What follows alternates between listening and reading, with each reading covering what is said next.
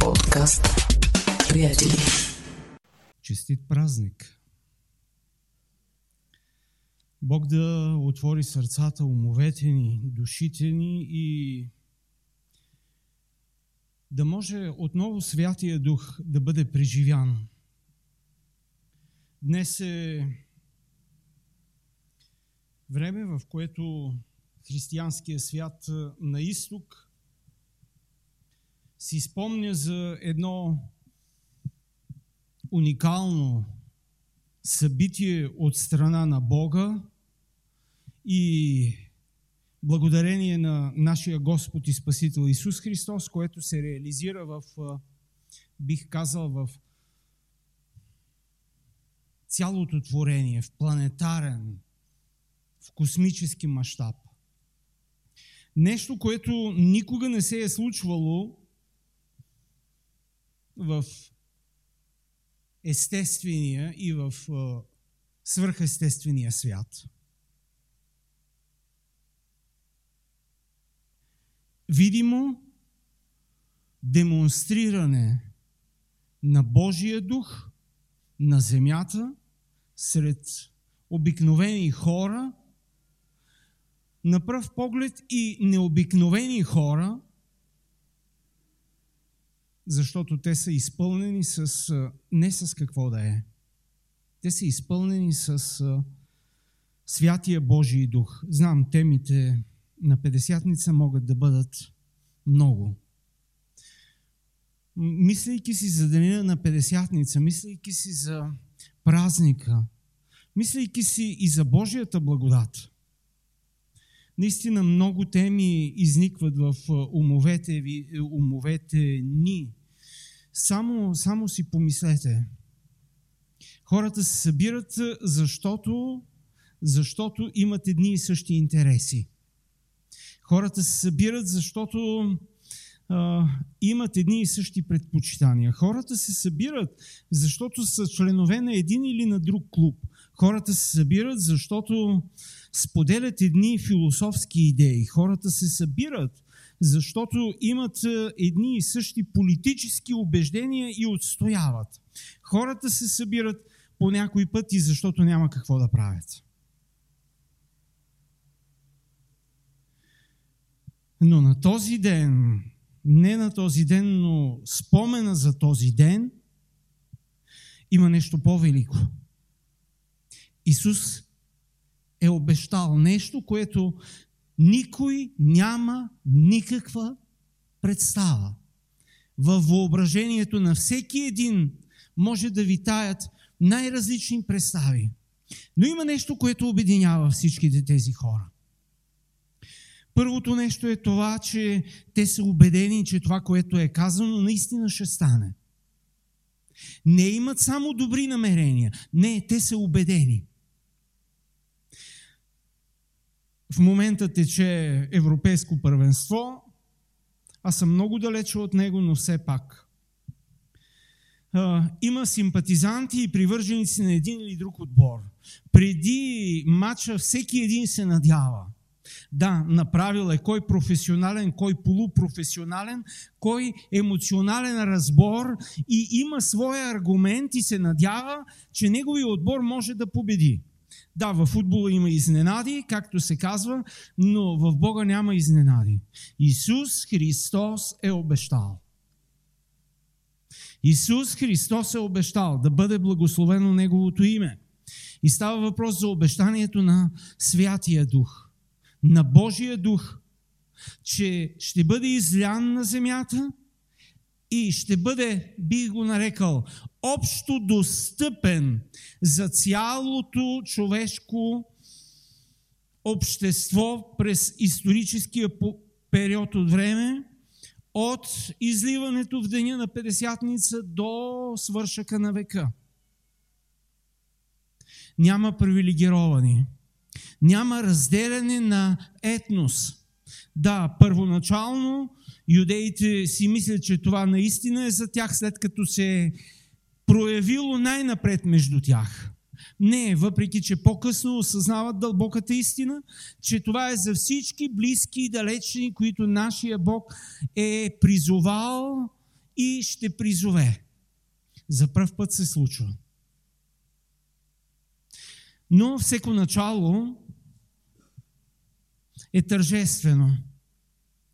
Дали моя въпрос след 2000 години силата на Святия Дух е намаляла. Тържествеността е затихнала. Изчерпани са всички теми, свързани с Педесятница. Приложението е остаряло както на компютрите, както на умните телефони. Трябва нещо ново, което да може да бъде приложено, да ни върши работа. Не, няма нищо ново, има само едно. Постоянно да се изпълваме със Святия Дух. Темите са много, свързани с действието на Святия Дух, как действието на Святия Дух в живота на хората може да ги обедини за велики цели. Може да ги обедини да бъдат тяло на Господ Исус Христос. Голяма богословска тайна. Но не на последно място и една жива общочовешка опитност. Църквата. Как обединена, дай Боже, не по интереси, но дай Боже обединена единствено и само чрез желанието да преживеят благодата, силата и отехата на Святия Дух, хората могат да бъдат събрани заедно.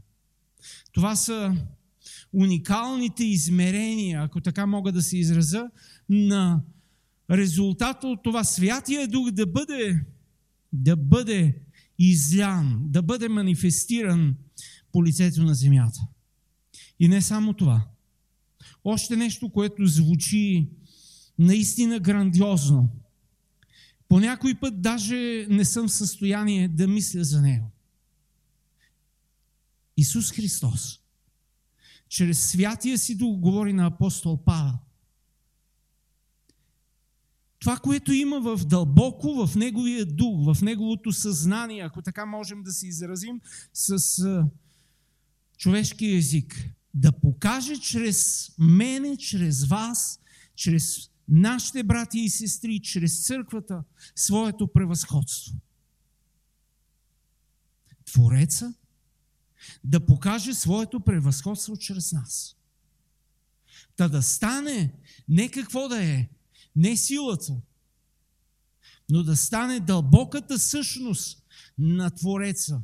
Колко превъзходна е велика силата му към нас и не само силата, тя силата се изразява чрез нещо много естествено, характерно за Бога, чрез любов.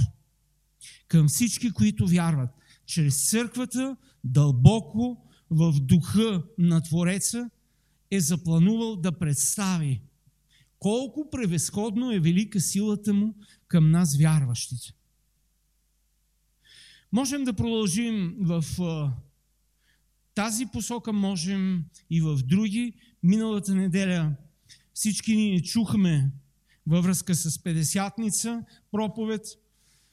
Във вторник чухме неделя, поредния урок отново за Педесятница. Днес ми се иска да говорим пак за Педесятница, но да кажем това, което Исус говори за Святия Дух. Исус говори за Святия Дух в едно интересно време, в края на Неговото служение.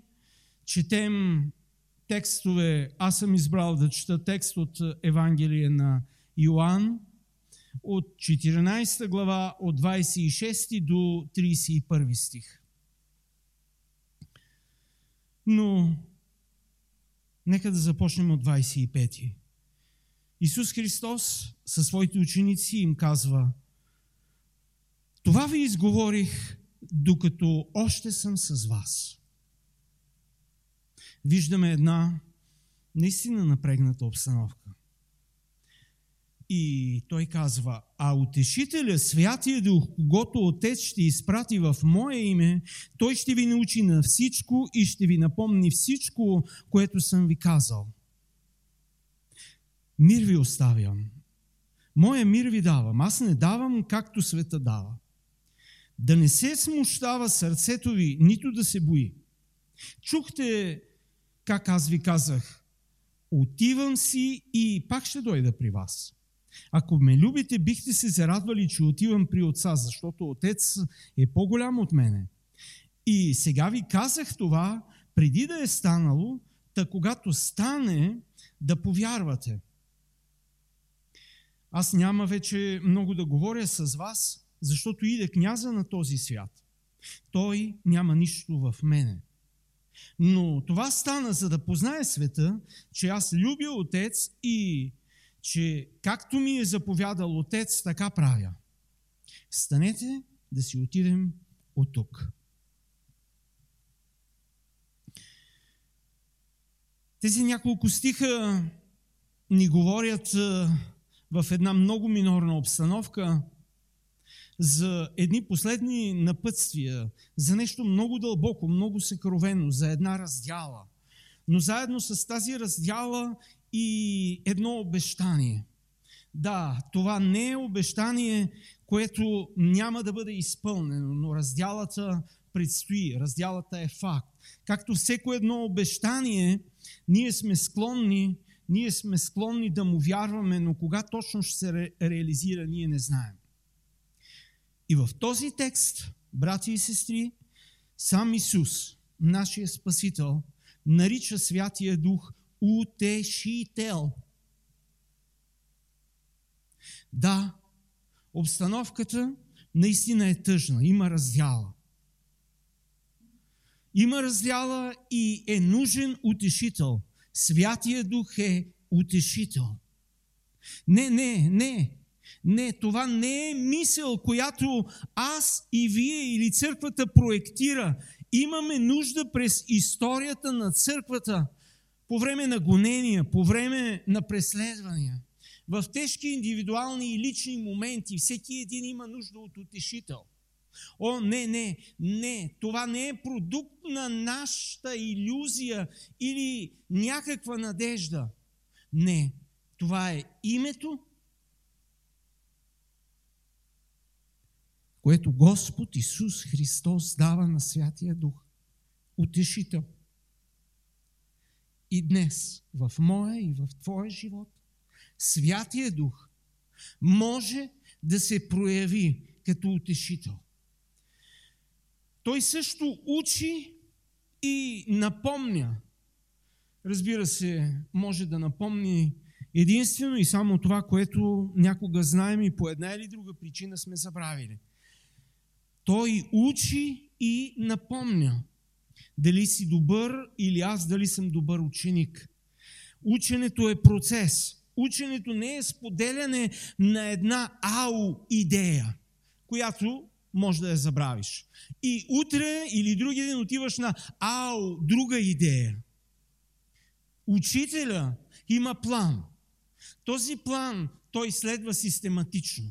Той дава определени знания според възрастовата, духовната, емоционалната особеност на всеки един от нас. Този учител има индивидуален подход. Този учител използва, ако използваме езика на педагогиката, туториалната система, работи с всеки един от нас по-отделно. Да бъде благословено името Господне. Но, освен всичкото това, Христос говори за нещо. Мир ви оставям. И този мир е по-различен от всеки политически, от, всеки, от всяка економическа сигурност, в коя, следствие на която ние имаме мир, че нищо лошо не може да ни се случи, въпреки че Исус Христос каза една притча за един, който се безпокоеше и беше направил един много добър бизнес план да събори житниците си. Но там проблема е друг – но разбира се, този човек си мислеше, че когато събере всичко и както той се изразяваше, ще кажа на душата си. Сам на себе си говореше. Душо, успокой се. Душо, успокой се. Той търсеше утешител в многото богатство, в добрата бизнес стратегия и план, който беше направил, но Христос ни каза, Но Бог му каза, глупецо, тая нощ ще изискам душата ти. На, на кого ще оставиш всичкото това? И този мир, следствие на богатство, просто няма да върши никаква работа. Мир ви оставям. Моя мир ви давам. И уточнява, аз не давам както света дава. С какво, по какво се различава Божия мир от мира, който политици, който военноначалници, стратези установяват. Мир, който никой ум човешки не може да схване. Но това не е обект. Дано по-нататък във времето, когато говорим за Святия Дух в нашия живот, който ни води към зрялост, ще говорим, може би, за този мир, който ни дава Святия Дух. И дълбокия мотив на Исус Христос ни разкрива нещо много интересно. Неговото заминаване от този свят е с предвечния Божий план, но то е свързано с нещо за целия свят. Да познае света. Да познае света. Нещо, което трябва да обърнем внимание. Но това стана, за да познае света какво? Че аз съм изцерителя, да познае света, че аз любя Отец и че както ми е заповядал Отец, така правя. Разкрива ни една дълбока истинска същност на духовното.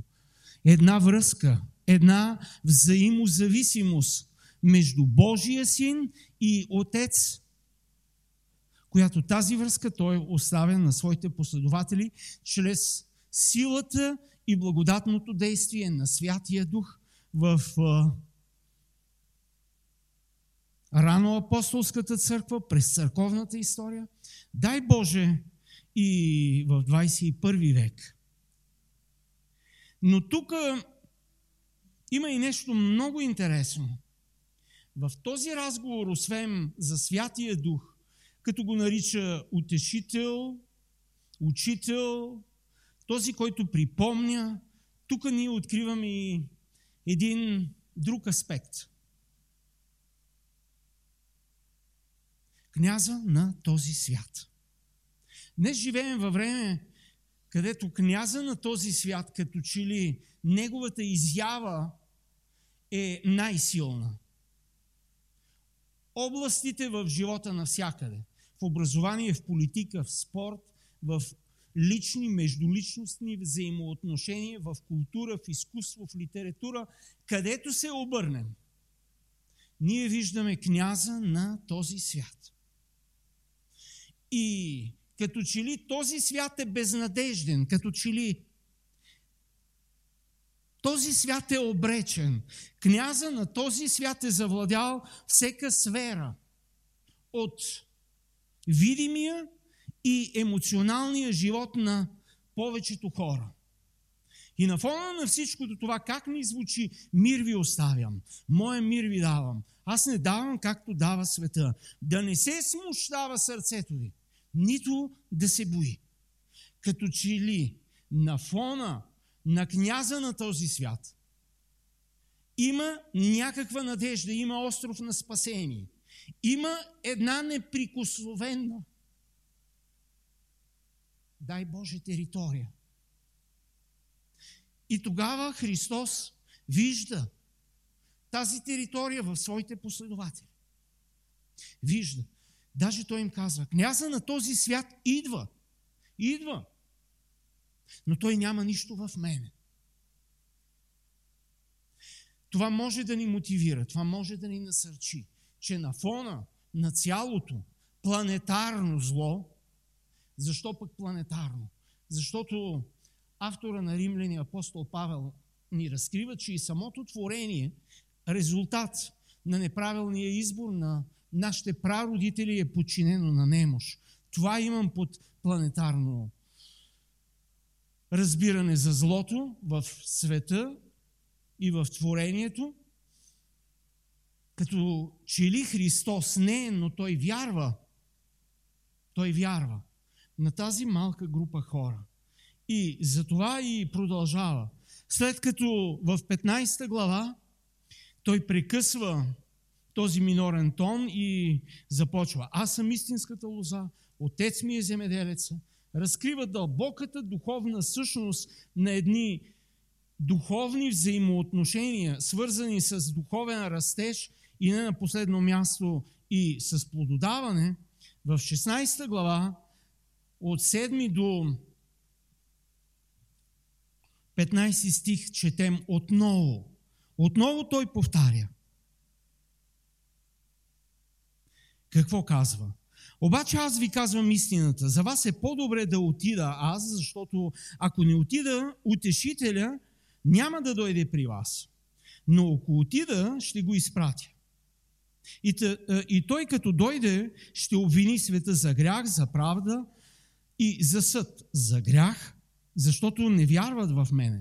За правда, защото отивам при отца и няма вече да ме виждате. За съд, защото княза на този свят е осъден. Има още много неща да ви кажа, но не може да ги понесете сега. А когато дойде онзи, духът на истината, той ще ви опътва на всяка истина, защото няма да говори от себе си, но каквото чуе, това ще говори и ще ви извести за идните неща. Той мен ще прослави, защото от моето ще взема и ще ви известява. Всичко, което има Отец е мое. Затова казах, че от моето, което вземе, ще ви известява. Амин. Много е важно. След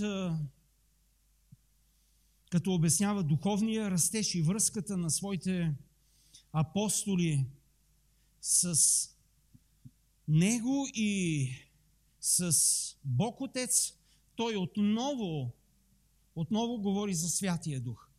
И отново по същия начин. Но има нещо друго.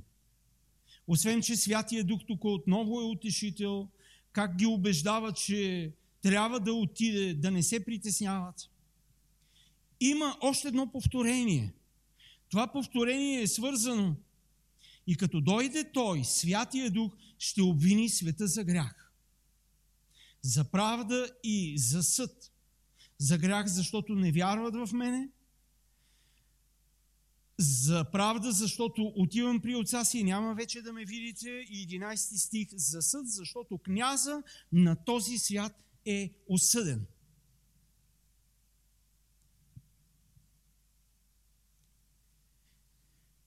Трудно е без благодатното присъствие на Святия Дух и днес в 21 век да можем не да проповядваме, а дълбоко вътре в себе си да сме убедени, че има надежда и че княза на този свят е осъден.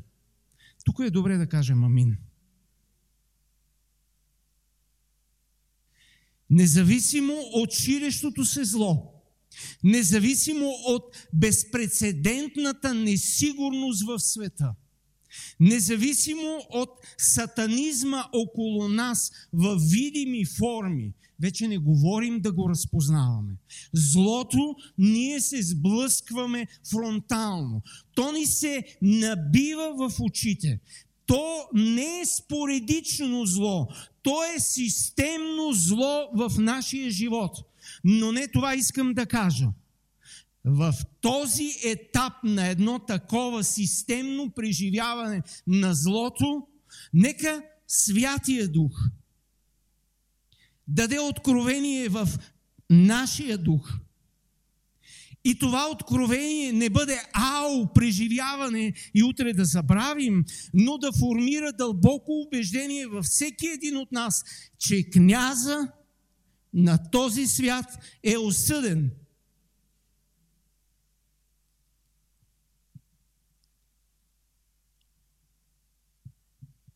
По-лесно е да се проповядва, По-трудно е да се формира убеждение. И още по-трудно е това убеждение да се отстоява. Ден след ден. Трудно е, защото аз поемам инициативата. Трудно е, защото някъде игнорирам Святия Дух. По-ми е лесно да стисна зъби и или да премина през злото, или да се проваля в злото. Но за това малко по-късно. Това е което казва Господ Исус Христос на своите верни приятели преди да се раздели с тях. Би ми се искало да видим какво пише апостол Павел за действието на Святия Дух в живота, в живота на вярващите. И апостол Павел по един друг повод, но аз използвам този много добър текст, който апостол Павел го цитира в един друг контекст, но той може да той говори много силно за нас и аз с него искам да започна своите разсъждения. Когато говори апостол Павел на коринтяните, първо коринтяни в 15 глава и когато говори за Възкресението, той цитира един текст и той се намира в първо Коринтяни, 15 глава, 45 стих. Така е писано. Първият човек Адам стана жива душа, а последният Адам стана животворящ дух.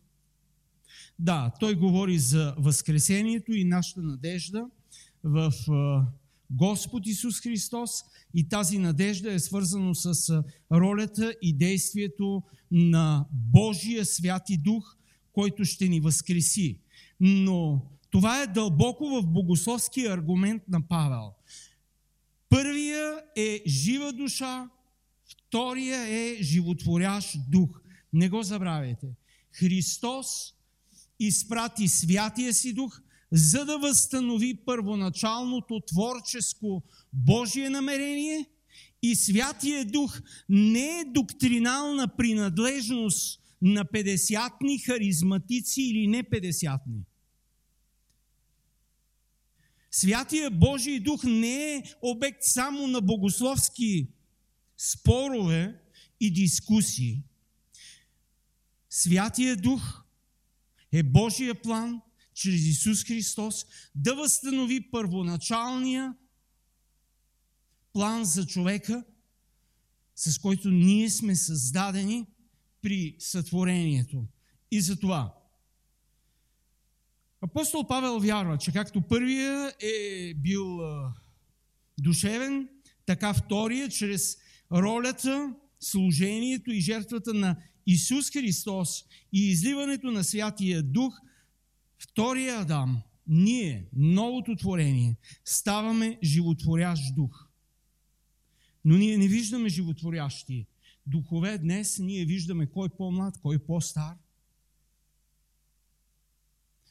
Да, вижда се и духа. Идва моменти, когато апостол Павел говори, аз като дойдох при вас, не желаех, не че не можех. Можех много добре да се аргументирам. Бех професор. Но аз се смирих и имах желанието не да покажа своите богословски аргументи, но вярването ви да бъде основано на Божия сила – той разбираше кое можеше да каже, какво можеше да каже. Можеше по най-добрия начин да се изрази, но той разбираше, че освен добра аргументация, освен стил, има нужда и от нещо свръхестествено. Брати и сестри, света днеска разчита на видимото, но аз съм убеден, че света ще бъде докоснат ако наистина види в мене, в вас, в нас като църква, види силата и действието на Святия Божий Дух. Има хора, които проповядват по-добре от нас. Има хора, които се аргументират по-силно. Но на нас е обещанието и ние сме отговорни да представим Святия Дух в този свят, в този исторически момент. Единственото, което бих казал, помогни ни Господи. И в Римляни апостол Павел продължава да развива своята концепция за Святия Дух и за ролята и мястото на Святия Дух в живота на християните. Римляни. Позната, позната глава. Познат, познато послание. Позната глава, глава номер 8.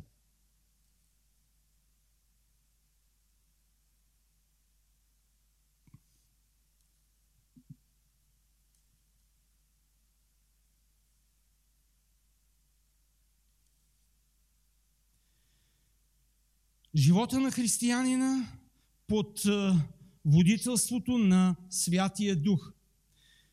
Той започва. Няма никакво осъждение за тези, които са в Христос Исус. Но аз искам да прочетем от 9 стих.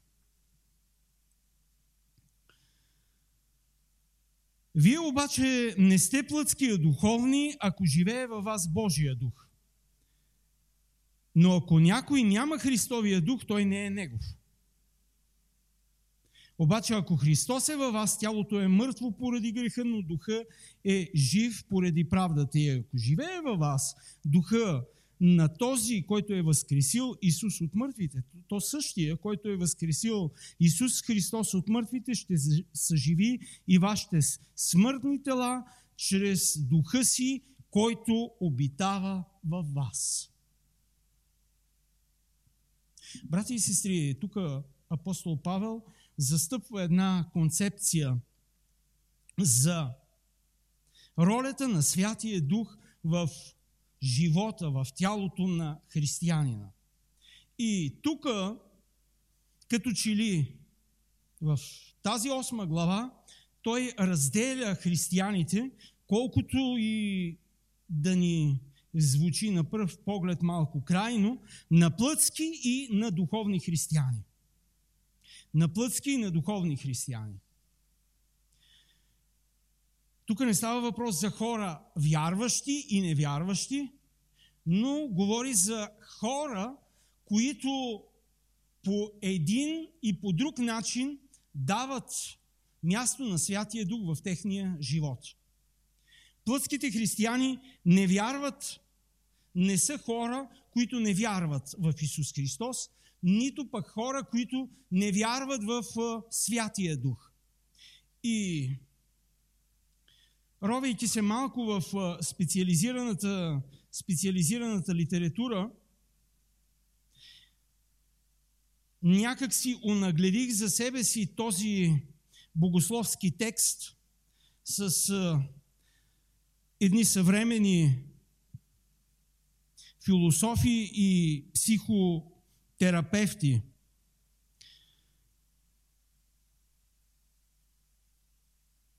И ми се струва, че плътският християнин, той вярва в Святия Дух, но той държи на това да имаш Святия Дух. Докато истинският християнин, ако го наречеме духовния християнин, той не само държи да има Святия Дух, но той е отишъл дали крачка или без на разстояние, вие преценете. Но мен ми се струва от моя опит и наблюдение без на разстояние, защото той не само е получил Святия Дух, той го е приел и не само го е приел, той се е подчинил и не само се е подчинил, той се води от Святия Дух. Той се води от Святия Дух. Ерик Фром пише, пише и разглежда въпроса да имаш или да бъдеш. Много ми харесва, тук има една близка аналогия. Да имаш Святия Дух е едно чудесно, но бих го нарекал с а, българската поговорка. Но да бъдеш воден от Святия Дух е Балкан разлика. Може би това има в предвид апостол Павел, като говори за плътски и за духовни християни. Защото разликата между плътския и духовния християнин е свързана с покорството и подчинението и посвещението на Бога чрез водителството на Святия Божий Дух в нас. То започва с кръщение. Може би да имаш и да съхраняваш историческия спомен. Аз бех кръстен през 1900 и еди кога си. Но от тогава, може би 2020 да си кръстен. Но това е началото. Начало. Продължението е свързано, за да преминем и да станем духовни, трябва да бъдем водени от Святия Дух. Плътския, плътския християнин, казахме, има Святия Дух, като минал опит, но за жалост, както ще видим, дава предпочитание на своите желания. Стих 5 на 8 глава. Защото тези, които са плътски, копнеят за плътското. А тези, които са духовни, духовните християни, за духовното. И тук той просто констатира нещо, което е страшно. Понеже копнежа на плътта значи смърт, а копнежа на духа значи живот и мир. Мир. Мир. Мир. Мир в ума, мир в душата, мир в духа. Павел разглежда нашето сложно триединство – в Солунци, като казва да бъдат запазени, да бъдат запазени. Духът, душата и тялото непокътнати до пришествието на Бога. Тоест, когато ние се притесняваме и някои казват, о, аз се притеснявам, аз или пък аз не се притеснявам. Трябва да видим цялата ни същност, как преживява благодата и действието на Святия Дух в нашия живот. Разбира се, плътският християнин не е безотговорен. Плътският християнин води борба с себе си и с греха в себе си и с греха около себе си. И само ако погледнем седма глава, като че ли това са думите, думите на този, на този плътския християнин. И ние виждаме в седма глава, в 21 до 23 стих. Този християнин казва и Павел вижда в себе си. И тъй намирам у себе си този закон, че при мен, когато желая да върша добро, добро злото е близо. Защото колкото за вътрешното ми естество, аз се наслаждавам в Божия закон – но в телесните си части виждам различен закон, който воюва против закона на ума ми и ме заробва под греховния закон, който е в частите. И накрая. Плътският християнин признава, казва, изповядва, окаян аз човек. Кой ще ме избави от това тяло на смъртта? Кой? Но Павел не спира до тук, той казва, има избавление в нашия Господ Исус Христос. Но какво е това избавление? Както казахме, то започва с приемането на Святия Дух и продължава с доверието в Святия Дух, продължава с радостта от това, че можем да се доверим на някого, че Той е утешител, че Той е който ни води, че Той е който ни защитава. Няма да се спирам на всичките а, Негови действия и функции в живота на вярващия, но освен всичко друго, християнина се предава на него. Честно казано, иска ми се това да стане изведнъж. Иска ми се да стане още с повярването. Както с водното кръщение, та даже и с духовното кръщение. Как става като един исторически акт, така ми се иска да бъде и предаването на моя живот в ръцете на Бога и да бъда воден от Святия Дух. Иска ми се, но това е моята част, която аз трябва да извърша.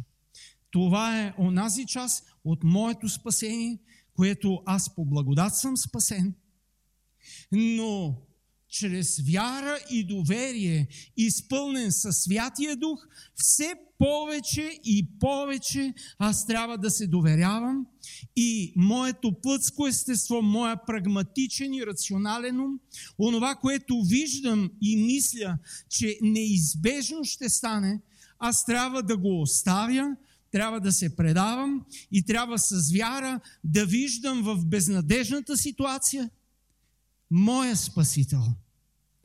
И не да го виждам с образи и въображения, но да усещам и да преживявам, като се подчинявам на Святия Божий Дух, Той да ме води в моя ежедневен живот, независимо дали е добър или не чак толкова добър. Дали съм успешен в очите на хората или съм се провалил в очите на хората. Това е духовният живот. Това е моята борба. Ако продължим, даже този святи дух ходотайства, мога да го кажа, трудно го осъзнавам, трудно го осмислям и не винаги го разбирам. Когато се моля, той ходотайства – заедно с мене в моите неизговорими стенания.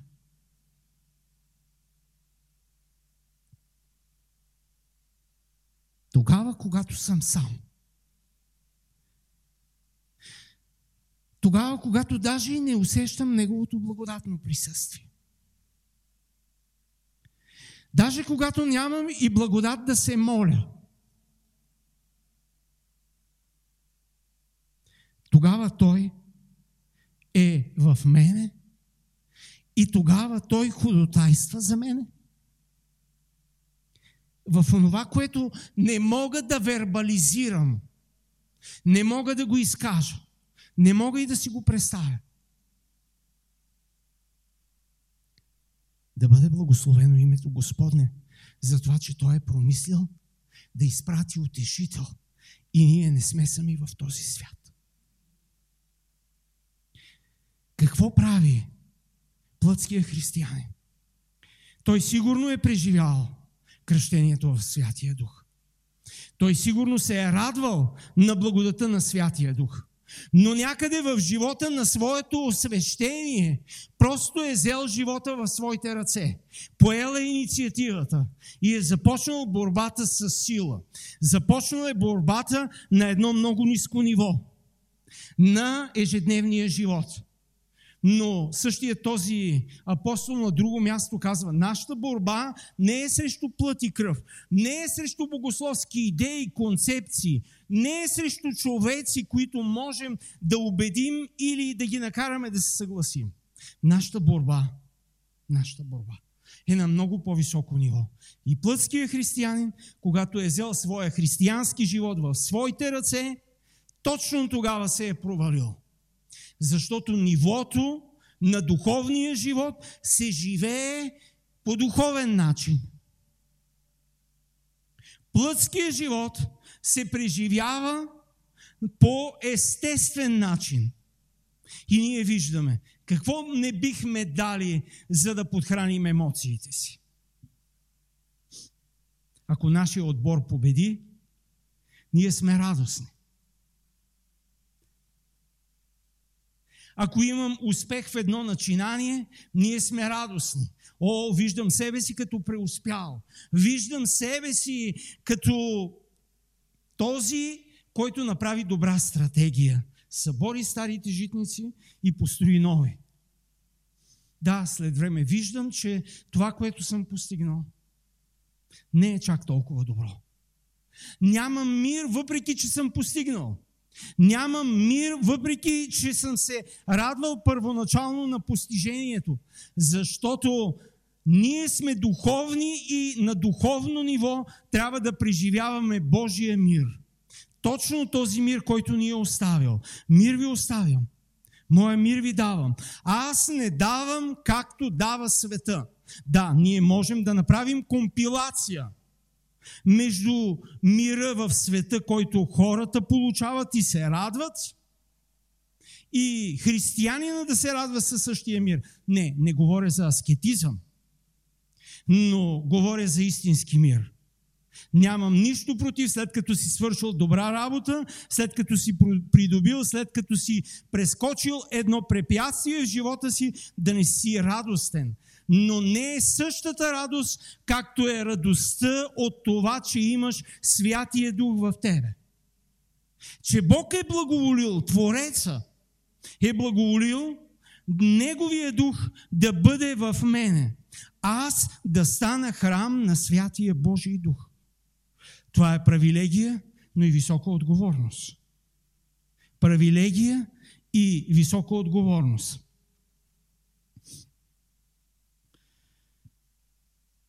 И тук достигаме до нещо много дълбоко и до нещо много трудно, поне за мен. И това е как плътският християнин да се превърне в духовен. Може ли за една нощ? Може ли да стане моментно явление? Може ли, може ли Святия Дух нещо да ми помогне? Може. Но то звучи ужасно. То звучи катастрофално. И моля ви, нека да видим в 1 Коринтияни 9 глава една, едно действие на Святия Божий Дух в а, нашия живот, което определено на мен никак, никак не ми харесва. Първо Коринтияни 9 глава 27 стих. Какво прави? Какво казва апостол Павел?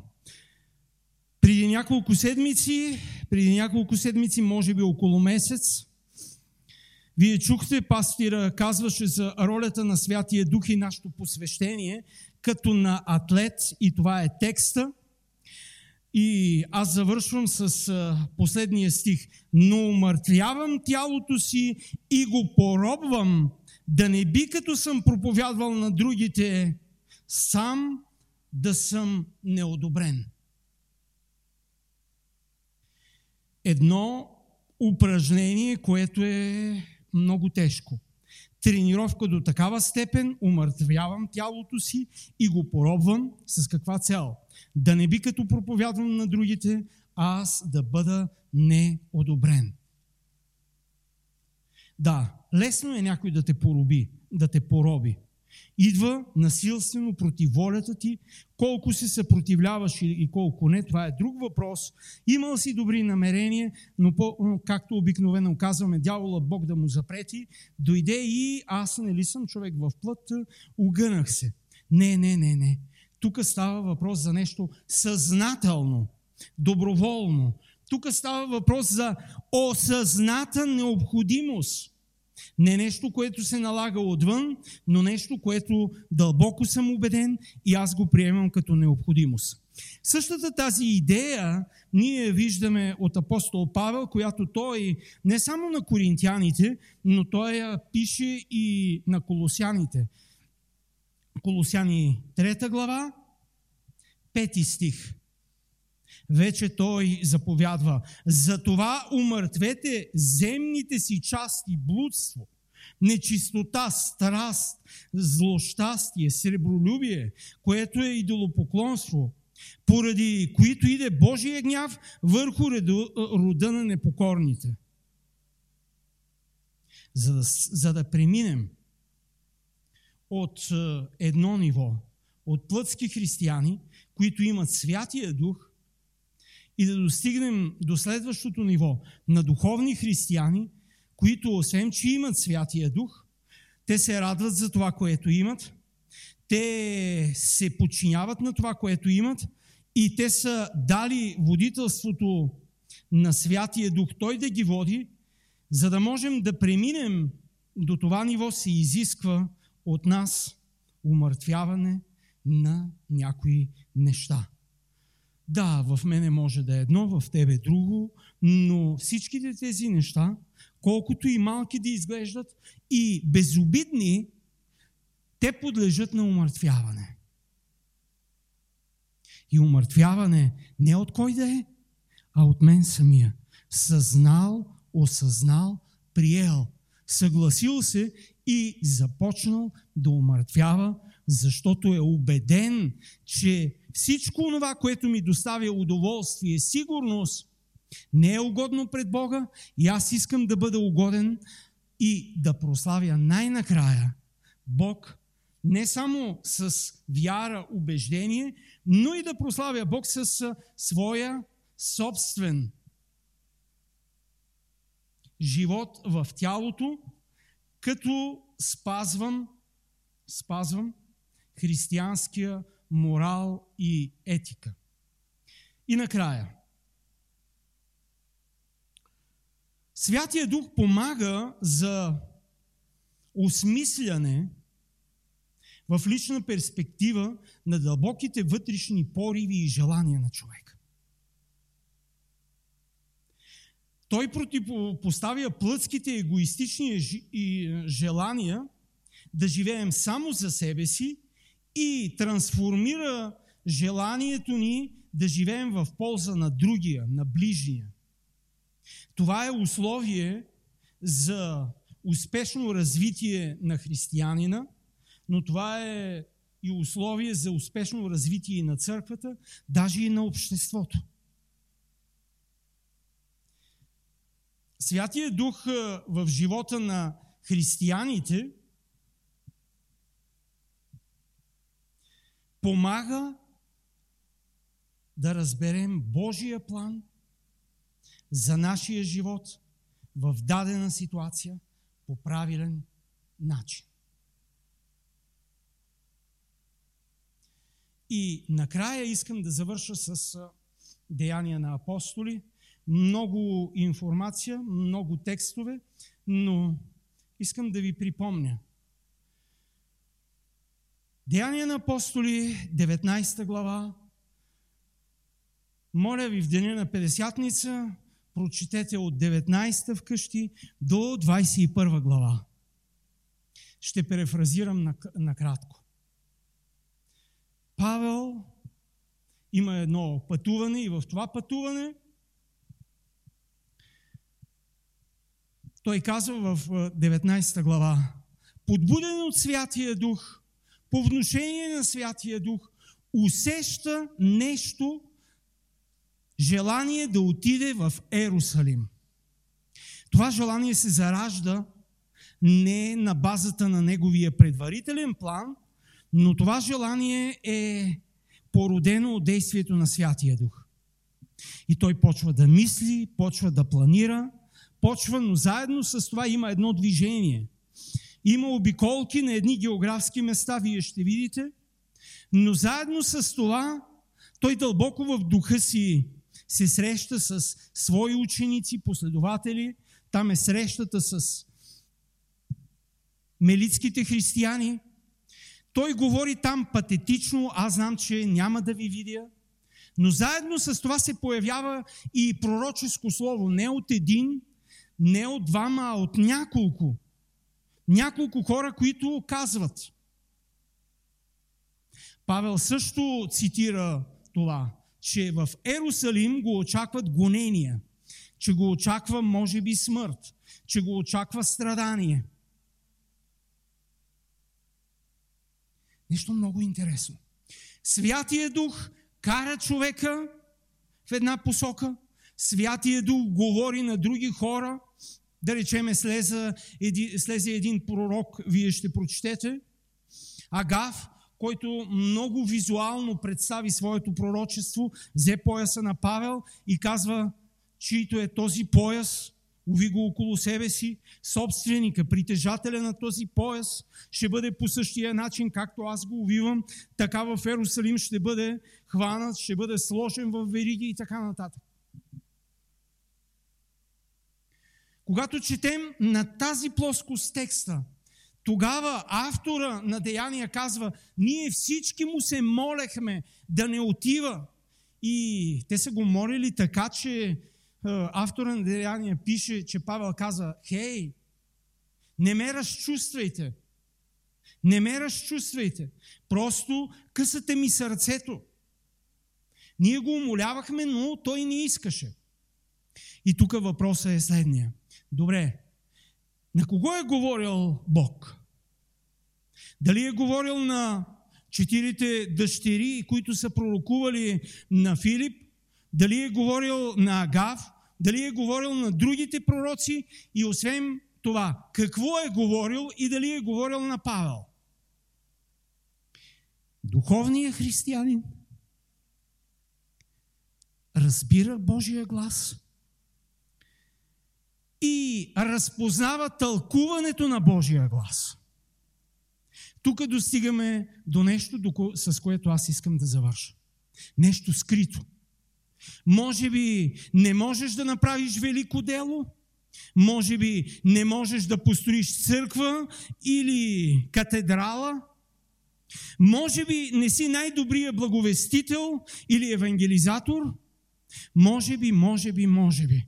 Но ти може да имаш правилни мотиви дълбоко вътре в себе си, които Бог вижда. Света не разбира. Света вижда какво си направил и това, което не си направил. Това, което си направил, ти отдава слава и моето самочувствие расте. Това, което не съм направил, той ме осъжда и аз падам долу ниско. Това е характерно за плътския християнин. Духовният християнин има правилни мотиви. Не можем да се жертваме за Бога с неправилни мотиви. Да, може. Но мотива трябва да бъде продиктуван от любов. И тук апостол Павел казва, да, знам, знам, но аз ще се подчиня на водителството на Святия Дух, ще бъда внимателен, ще бъда внимателен. И по-нататък, когато отиде в Ерусалим, апостолите му казаха, абе, чуха се тук страшни неща за теб. Значи, появиш ли се по улиците, нещата са много сериозни. Направи един дипломатичен акт. Тук има някои, които имат обрек. Хвани ги ти заедно с тях – ти си човек на закона, ти си апостол в новата секта, но ти имаш авторитет сред културния контекст и религиозен контекст на Ерусалим, отидете и направете в Ерусалим очищение, за да разберат, за да може по некакъв начин да се тушира напрежението. Да, разумен, разумен подход. Но преди това Павел казва, аз съм готов и да умра заради моя Господ. Искам да отида в Ерусалим и да свидетелствам там. Това е моя дълбок мотив. Аз не щадят тялото си. Аз не гледам да избегна всички препятствия. Не, не, не, не. Добре, и тогава. Какво става?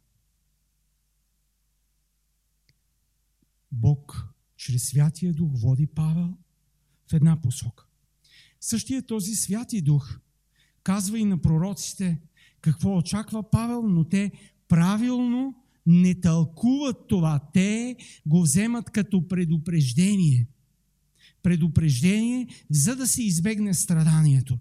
Но мотива на Павел е един. Готов съм